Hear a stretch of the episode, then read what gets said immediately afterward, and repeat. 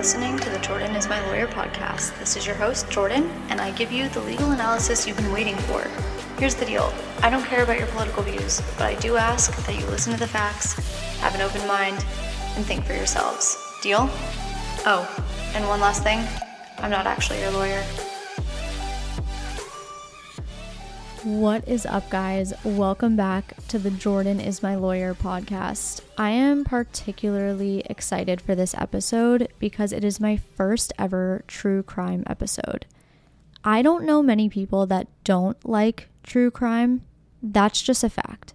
Not only is true crime the number one podcast genre, but whenever I post about true crime on TikTok or on my YouTube, people love it. So I figured, why not add it to the podcast menu? But my true crime series will be a bit different than other true crime shows that you may watch or listen to, in the sense that I am going to incorporate the death penalty into my true crime series. My favorite class in law school was called Death Penalty and the Law. I was able to learn about the death penalty and its history, and I even got the opportunity to talk to a death row inmate over the phone. It was truly such a unique, memorable experience. In these episodes that deal with the death penalty specifically, I'm going to cover the crime that was committed and ultimately led to the defendant's conviction, the defendant's appeals process, because these cases are almost always appealed, and not just once, but many times. So I'm still going to incorporate that legal aspect. I'm going to cover the details of the execution, which can be a bit vulgar at times, but we're going to cover it nonetheless. I'm also going to discuss other unique pieces of information that may pertain specifically to one defendant's case or another, such as their last meal or their last words or any unique circumstances that happened in their situation. Now, for those of you who have been here since the beginning, I just want to say that my law content is not going anywhere. I'm simply expanding my topics, so don't worry. I will still be posting my weekly legal episode where I remain neutral, unbiased, impartial. I promise you that is here to stay because I know you guys love that. All I'm doing is adding another item to the menu. So, for this episode, my first true crime episode, my first death penalty episode, I'm going to cover the inmate most recently executed here in the United States. His name was Joe Nathan James Jr. Joe Nathan James Jr. was convicted of murdering his girlfriend, Faith Hall Smith. Joe and Faith had dated in the early 1990s and according to court documents from the United States Court of Appeals, they had a pretty volatile relationship. After Joe and Faith broke up, Joe allegedly stalked and harassed Faith on multiple occasions. At one point, he went to Faith's house, and Faith was actually there with her ex husband at the time, and Joe threatened to kill the both of them. Then, on August 15th, 1994, Faith and her friend Tammy Sneed were driving home after a day of shopping. As they got closer to Tammy's apartment, Faith and Tammy noticed Joe's car in their rearview mirror. Faith and Tammy allegedly ran into Tammy's apartment once they parked the car. They were hoping to get away from Joe and just make it inside safely. And once they were inside, they called the police. And at the same time, they're trying to hold the door closed, the front door closed, so he can't get in. It's unclear if the door had a lock on it or not. I'm assuming it didn't, and that's why they had to hold the door shut. But Joe ultimately ended up forcing his way inside. Once he was inside, he was enraged. He confronted Faith while holding a 38 caliber pistol. He accused her of being disloyal and deceitful, and it was clear that he was not happy. Faith attempted to run out of the room, but Joe shot her in the chest first, and then the abdomen, and then the head. Keep in mind that while this is happening, Faith's friend Tammy is in the apartment, and Tammy's two children are sleeping in the other room. In my opinion, Tammy is lucky to be alive. I could totally see someone like Joe not wanting any witnesses because, of course, all it takes is Tammy to say Joe is the one that did it and Joe is guilty.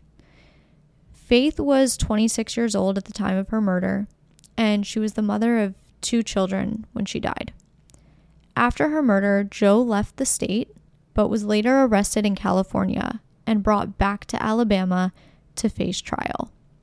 Joe's trial took place in Jefferson County in 1996, where a jury convicted him of capital murder and recommended the death penalty. Here's a fact that you might not know. In capital cases in some states, the jury's decision is not actually a binding verdict, meaning their verdict doesn't have to be the ultimate verdict, but rather their verdict is a recommendation to the judge.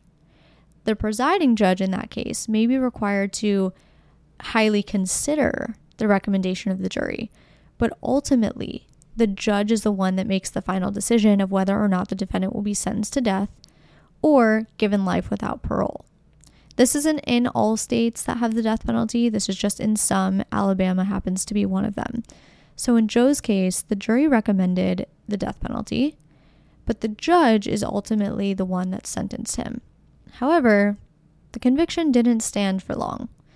The Alabama Court of Criminal Appeals overturned Joe's conviction based on the erroneous admission of certain police reports into evidence. Joe was then set to stand trial once more. Before the retrial, Joe's legal team actually arranged a plea deal with prosecutors in which Joe would receive life in prison in exchange for a guilty plea. But Joe rejected the deal. According to a court filing detailing why the plea deal was rejected, Joe explained that he actually had it pretty good on death row. He had his own room, he had his own television that he could control what he wanted to watch, he had plenty of reading material, he didn't have to worry about being attacked by other prisoners because he was always one on one with the guards, according to him. I mean, good for him. He figures he'd rather have limited time in a relatively comfortable living situation than have the rest of his life in an uncomfortable living situation. I honestly don't know which I would prefer. It's like, yeah, you're you're going to die one day. So, are you better off living in a comfortable quote unquote environment until then? And I say comfortable with air quotes because I don't know if I would necessarily consider death row objectively comfortable.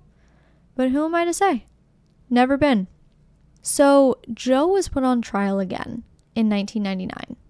And the second jury convicted Joe of capital murder and again sentenced him to death. In 2020, the United States Court of Appeals upheld the conviction despite Joe's claim of ineffective assistance of counsel. Shortly before his execution, he filed a motion to stay his execution, which essentially just means put it on hold. The motion was rejected by the United States Court of Appeals for the 11th Circuit just two days before his execution. Now, here's the thing Faith's family didn't even want him to be executed. Faith's mom actually said, Faith was a loving, forgiving person. I'm quite sure if she was here today, or if she were in this situation, she would want to forgive. We don't think execution is called for because it won't bring her back. Faith's brother said to one of the media outlets that attended the execution he, meaning Joe, did a horrible thing. He has suffered enough, and I don't think that taking his life is gonna make our life any better. And Faith's own daughter said in a statement, I just feel like we can't play God. We can't take a life, and it's not going to bring my mom back. And you know what? This feeling from the victim's family actually isn't abnormal. The families of victims in these situations tend to feel one of two ways either that the execution is necessary and deserved, or the way Faith's family feels that execution won't bring their loved one back, so it doesn't really make sense to do. Nonetheless, on July 28th, 2022, at the William C. Holman Correctional Facility in Atmore, Alabama, after turning down his last meal, Joe was brought into the execution chamber. He was set to be put to death at 6 p.m., but the prison didn't bring the media witnesses to the correctional facility until 6:33 p.m. Therein lies your first delay. And yes, for those who aren't familiar with the process, witnesses are typically allowed to watch the execution. The witnesses generally consist of media and family of the inmate as well as family of the victim. After almost a 3-hour delay and media witnesses waiting in a prison van, the execution began at 9 p.m. It's important to note that delays of this length are not normal. There are reports that I read that the reason for the delay was that there were issues getting the IV into Joe's arm, according to Alabama's official execution protocol. If lethal injection is the means of execution, the warden is supposed to notify the IV team and schedule a time for them to view the inmate's veins in the weeks prior to the scheduled execution. At that point, the team can decide if starting the IV through normal channels is possible. If it's not possible due to an inmate's vein structure, the team will plan to start a central line. And this applies to execution day as well. If the IV team decides on the day of the execution that the veins are in such a condition that intravenous access cannot happen, the team will perform a central line procedure. And if you're wondering what a central line is as opposed to the typical IV we hear of or we know of, a central line tends to be longer and larger. And it's inserted into a central vein. So it's typically inserted in the neck, upper chest, or groin, whereas the IV that you know we tend to see is inserted in the arm or the hand into smaller veins. And upon insertion, the central line tends to be more uncomfortable and painful than an IV. So it's possible, I guess, that the delay was a result of this central line procedure. Maybe they couldn't get that intravenous access, and so they had to go with the central line. After the team finishes the IV process, the warden reports to the chamber, and at that point, the death warrant is read. So Joe's death warrant was read at 9:03 p.m. Attorney General Steve Marshall cleared the execution to commence at 9:04 p.m., which is when the lethal mixture was administered into Joe's arm. Each state, keep in mind, has their own lethal injection protocol. Obviously, we're only talking about those states in which the death penalty is legal, but this is Alabama's. So, first, two drugs are administered through the IV there are two separate syringes, 50 milliliter syringes, of midazolam hydrochloride and one 20 milliliter syringe of saline. At first, only one of the midazolam syringes is injected, and then the saline is administered. Once these two are given, a team member in the chamber will check to see if the inmate is conscious. If conscious, the warden will administer that second syringe of midazolam. After all 100 milliliters of midazolam and 20 milliliters of saline are administered, the team checks for consciousness again.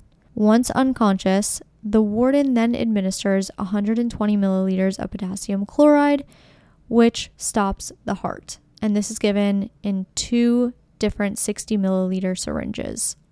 According to reports, Joe's eyes were closed for the entire procedure. He had no last words, and after one minute of the initial drugs being administered, Joe appeared to have labored breathing. Labored breathing is essentially an increased effort to breathe and is characterized by nasal flaring, grunting, and the use of accessory muscles of respiration. This labored breathing lasted until about 9:10, so 5 minutes. A correctional officer then performed a consciousness check consisting of shouting Joe's name, flicking his eyelid, and pinching his arm. Now, I don't know about you, but this just seems like a very, I don't want to use the word barbaric, but it seems like a very outdated method to test consciousness. I don't know. Like I said, maybe that's just me. Joe didn't respond to any of these checks, although his head did slightly move after the arm pinch, which, in my opinion, may indicate that although he was unconscious, he did still have feeling. And this is something we have seen with the lethal injection. The lethal injection has actually had quite a few issues in recent years. There have been quite a few botched executions, and that is something I can go over entirely in another episode because I could spend a whole episode talking about that alone. But nonetheless, it was at 9:12 p.m. that Joe appeared to stop breathing. The curtains to the viewing room closed at 9:18 and Joe's official time of death was 9:27.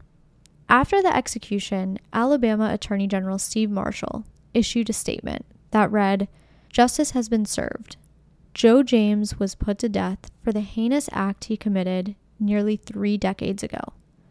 The cold-blooded murder of an innocent young mother. In the years since, Joe James has tried to blame everything and everyone in an attempt to escape the consequences of his crime. He has claimed that his highly experienced trial counsel was ineffective, that his artful appellate counsel was deficient, and in a demonstration of shocking cowardice and callousness, that his victim bore the blame for her own murder. Tonight, Joe James finally received his just punishment. Now, I want to ask you, after everything you just heard, how do you feel? How did this story make you feel about the death penalty? Did it make you feel any type of way? How do you feel about the lethal injection as a method of execution? And how do you feel about the victim's family not wanting this man to be executed, but him being executed nonetheless. What's ironic is that I myself am terrified of death. Legitimately, it is my worst fear. But for some reason, the history and processes behind the death penalty are just so intriguing to me. I have so much more where this came from and I can't wait to share all of my knowledge with you. I'm genuinely so excited to add this true crime series to my podcast. If there is ever a particular topic related to the death penalty or true crime generally, feel free to reach out to me. I have a contact form on my website, jordanismylawyer.com. You guys can submit any anything that you'd like to hear about. I can't promise you I'll cover it all, but I certainly want to know what you guys are interested in. And if you enjoyed this episode, please leave my podcast a five star review. It helps more than you know. So until next time, stay happy, stay healthy, stay beautiful, and I will talk to you soon.